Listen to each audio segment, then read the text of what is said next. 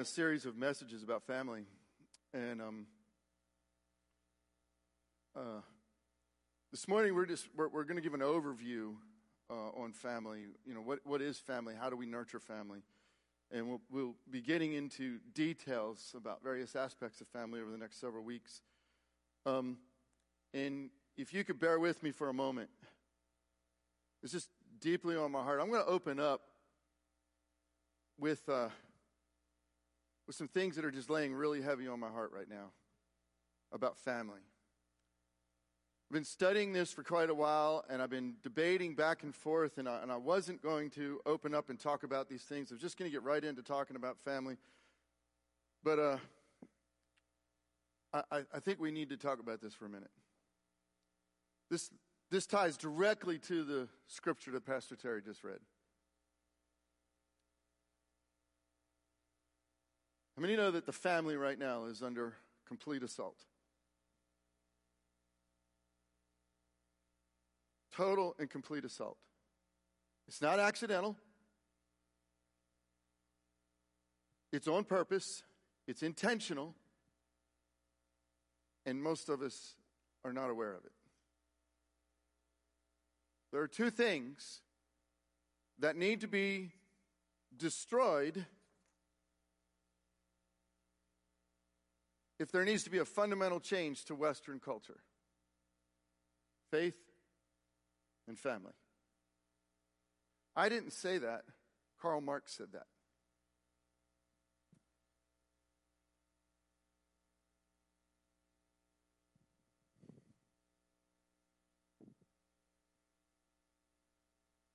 Unfortunately, we don't talk about in our schools anymore the level of death and destruction that we had in the last century.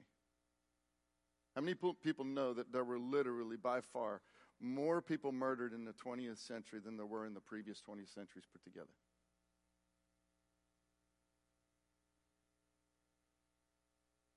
It occurred because of the releasing of socialist Marxist philosophy on the world that said God is dead and we're going to destroy all image of him and an image is found in family.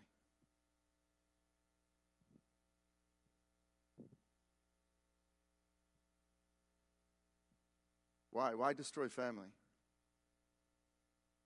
You see, what, what this philosophy says and what is literally being put on us every day, open up social media. It's in every one of our social media accounts. It comes out in the movies, it comes out in TV, it's deeply embedded in our schools and our universities. What this fundamentally says is that we're a culture, a society of people who are oppressors and people who are oppressed. And what Marxists realized a century ago is that as long as God and as long as families stand strong in a culture, we understand the cross. We understand laying our lives down for one another, and we will not be duped into hating one another in order to violently throw off those who were quote unquote oppressing us.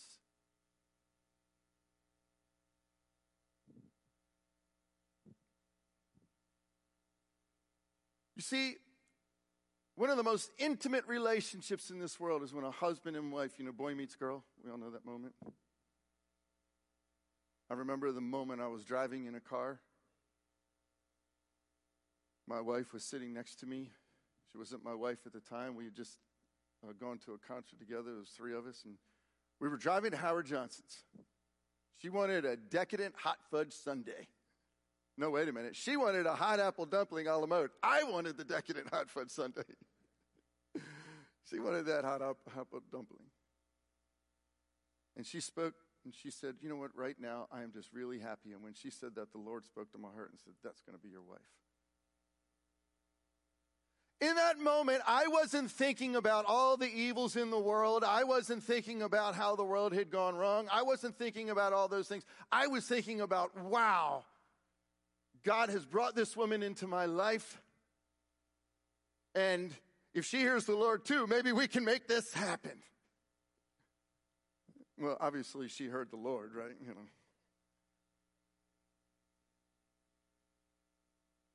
I wasn't thinking that we were embarking on the single most important thing that we can do in living out our faith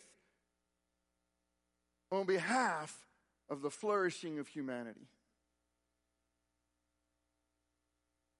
You see, it's not by accident that we know God as Father. It's not by accident that we know Jesus as Son. That's not a metaphor for us to understand Him. It is essentially the character of God, and it is lived out in us. When we were created in His image, we were created to reflect Him. And when God created Adam,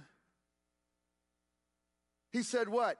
It is not good that he should be alone.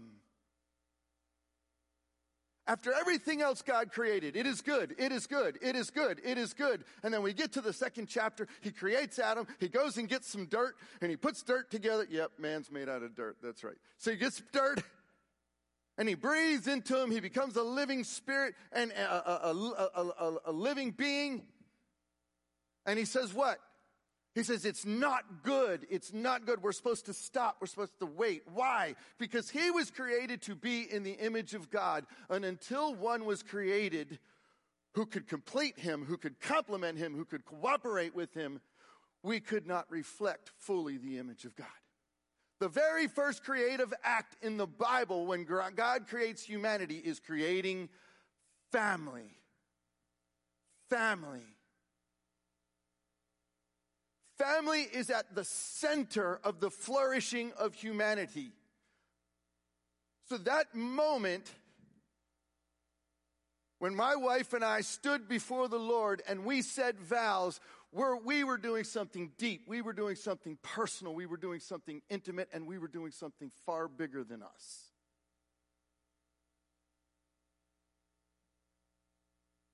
You see, I'm going to give you the answer ahead of time. The answer in confronting the evil t- that is facing us is to live out in reality the truth of the Word of God to live it in the day to day, to live it in the moment, to not allow the lies of the enemy to separate me from the Word of God. That means I need to love my wife. That means my wife needs to submit to me. That means we need to work together to bring our children up in fear and admonition of God. And that happens when we get into an argument and we wrestle and we struggle and we forgive one another and we reconcile. And in that action, in those moments, we are literally changing society because we refuse to allow the world to define what that relationship should be.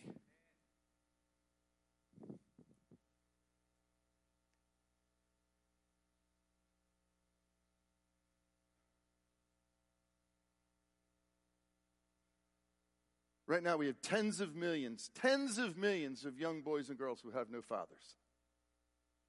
Destroy father, destroy the image of God. Destroy authority. How? How do we do it? How do we destroy it? It's very simple. And, and listen, this was planned out. I can give you really good books that can show you this. This is, this is going on right now. This is academically planned out. They, they have it, it's not hidden. It's in writing. It's right out there for all of us to see. But I'll tell you in a very practical way. What's the easiest way to destroy family? Marx wrote this the same way Rome fell sexual immorality. Freud comes along, 1800, says, Look, we should follow after all of our sexual desires, and that's the fulfillment of, of, of, what it means to be human. To repress your sexual desire means that you are literally repressing self and you can't be fulfilled. My Bible says the mastery of self is to kill the desire.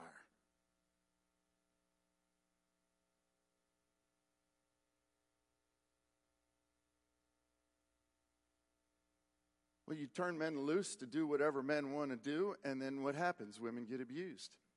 You tell women they should do the same thing,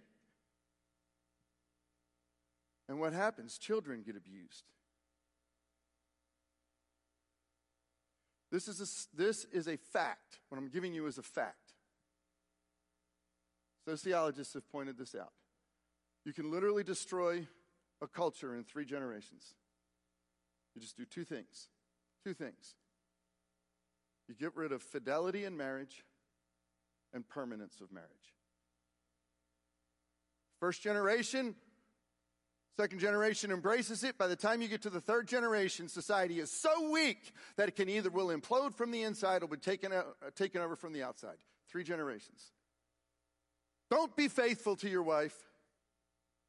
And don't think marriage is permanent. Destroy those two things, you could destroy a society in three generations. The good news is you can rebuild a society in three generations. Be faithful to your wife, be faithful to your husband, and see your marriage as something that God created, that God put together, not man. And what God has put together, let no man take apart. What does that mean? Let me tell you what that means. What that means is we got to fight for our relationships. If you can't tell, I'm a bit off script. We have to fight for our relationships. Let me tell you what it means to fight for your relationship. When I come into my marriage and I am broken, I've dealt with all kinds of horrible evils in my life, and I bring all of this baggage into this relationship. And I act ornery, and I act ungodly.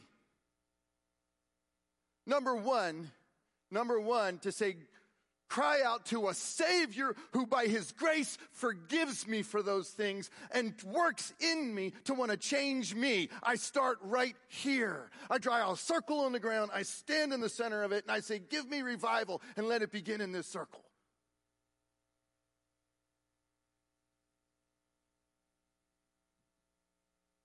And then I draw a bigger circle and I say, my wife's in this circle, my kids are in this circle.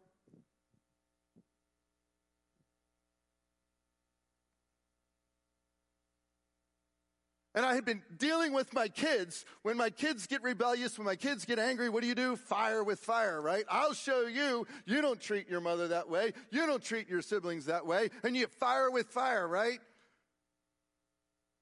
Until God goes, Do I give fire with fire with you? And I go, Oh God. And I take my strong willed little son, so strong willed, his mother couldn't handle him, calls me, says, You need to come home from work. I can't handle him. Five years old, that strong willed. You have to come home. And I take him by the hand. And I take him back in the back room, and he goes, Yeah, you're going to spank me. I know you are, and I deserve it. That's, that's what he said.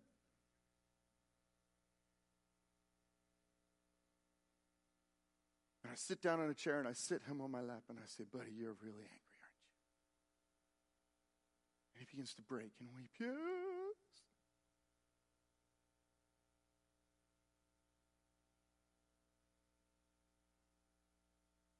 Yeah, I bet if I were feeling everything you're feeling, I'd be angry too.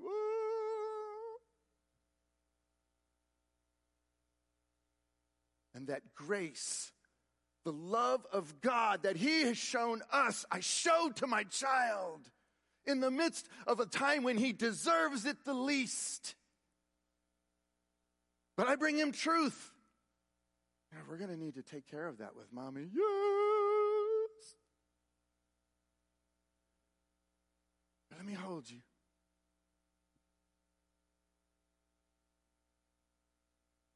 And I repent as a father from treating my child like the world and begin to treat him like the Lord treats me. I teach him what authority is. And I challenge him. I challenge him to responsibility. I challenge him to grow. He's afraid of doing something. And I, and I reach, out, I said, Bud, I'm here. I'm with you. I'll step out. You step out. You take this and you'll do it. And he grows through that and he grows through that. And I stand there and when he falls, I pick him up. That's called fighting for our families. It starts with me repenting.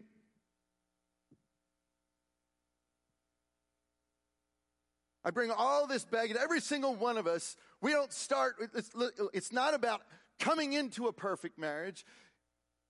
It's about coming into marriage and letting perfection work out in you. His name is Jesus.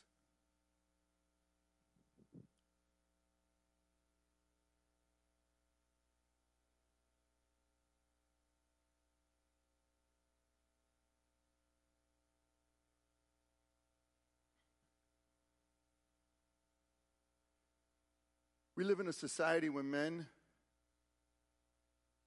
are evil or stupid or toxic or useless.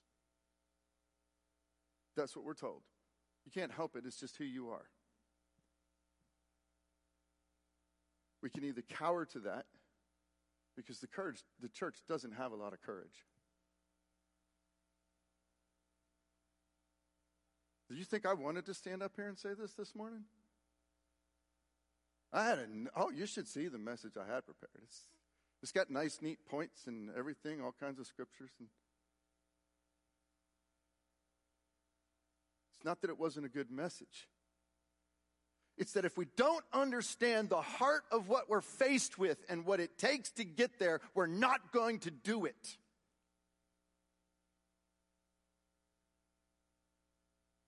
It takes courage to look at your wife, to look at your husband, and to hear them trigger and, and spew and go at you, or you do it to them, and for the other person to say, wow, they're really hurting right now, instead of taking it personally. Or the one, I'll tell you one of those, one of those pivotal, mo- pivotal moments for, for my wife and I was this one Saturday morning in which, I don't know, I said, I mouthed off something I shouldn't have said. You know, imagine that, right? And then she, she came back at me and we're going back and forth. And then finally, she's like, no, no, we're going to work this out. And all of the, all of the ire that was up in the air, all of the anger and all that was up in the air, we set it aside. Did we stop feeling it? No, we didn't stop feeling it. We set it aside and said, let's talk this through until we can talk it through. Did we do it perfectly? No. Did we get to a place of where, thank you God that you came through? That's fighting. There was forgiveness. There was reconciliation. There was restoration. It says, we're not quitting. We're not giving up until we work this out.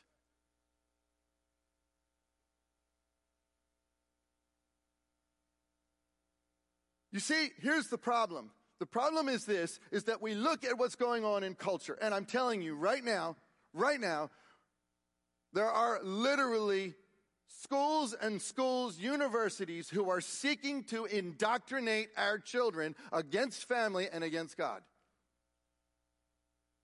Quite frankly, COVID allowed a lot of it to come out. A lot of parents actually got to see what was being taught to their kids, and they started get standing up.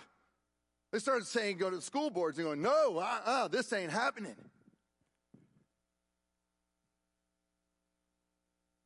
But the way that it's dealt with, yes, do we need to be a voice? Yes, do we need to speak? Yes, do we need to bring Jesus? But if I'm not bringing Jesus here, if I'm not trying to build my family, if I'm not trying to build up my kids, what exactly is it I'm giving to someone else?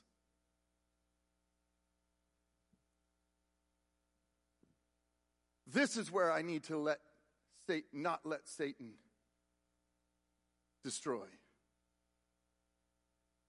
Amen? So, over the next several weeks, we're going to talk about family. What I'm asking this morning is that we understand the gravity of why we're doing this. You matter. In the Bible, the cool thing about family in the Bible is that in the Bible, families, sometimes it's a widow and, his, and her child, sometimes it's a a daughter and her, a mother and her daughter in law. Sometimes it's broken. Sometimes it's a man who's asked to adopt a child. Sometimes it's a, it's a woman who's asked to take on the scourge of society in order to protect her child. Anybody ever heard of Mary and Joseph?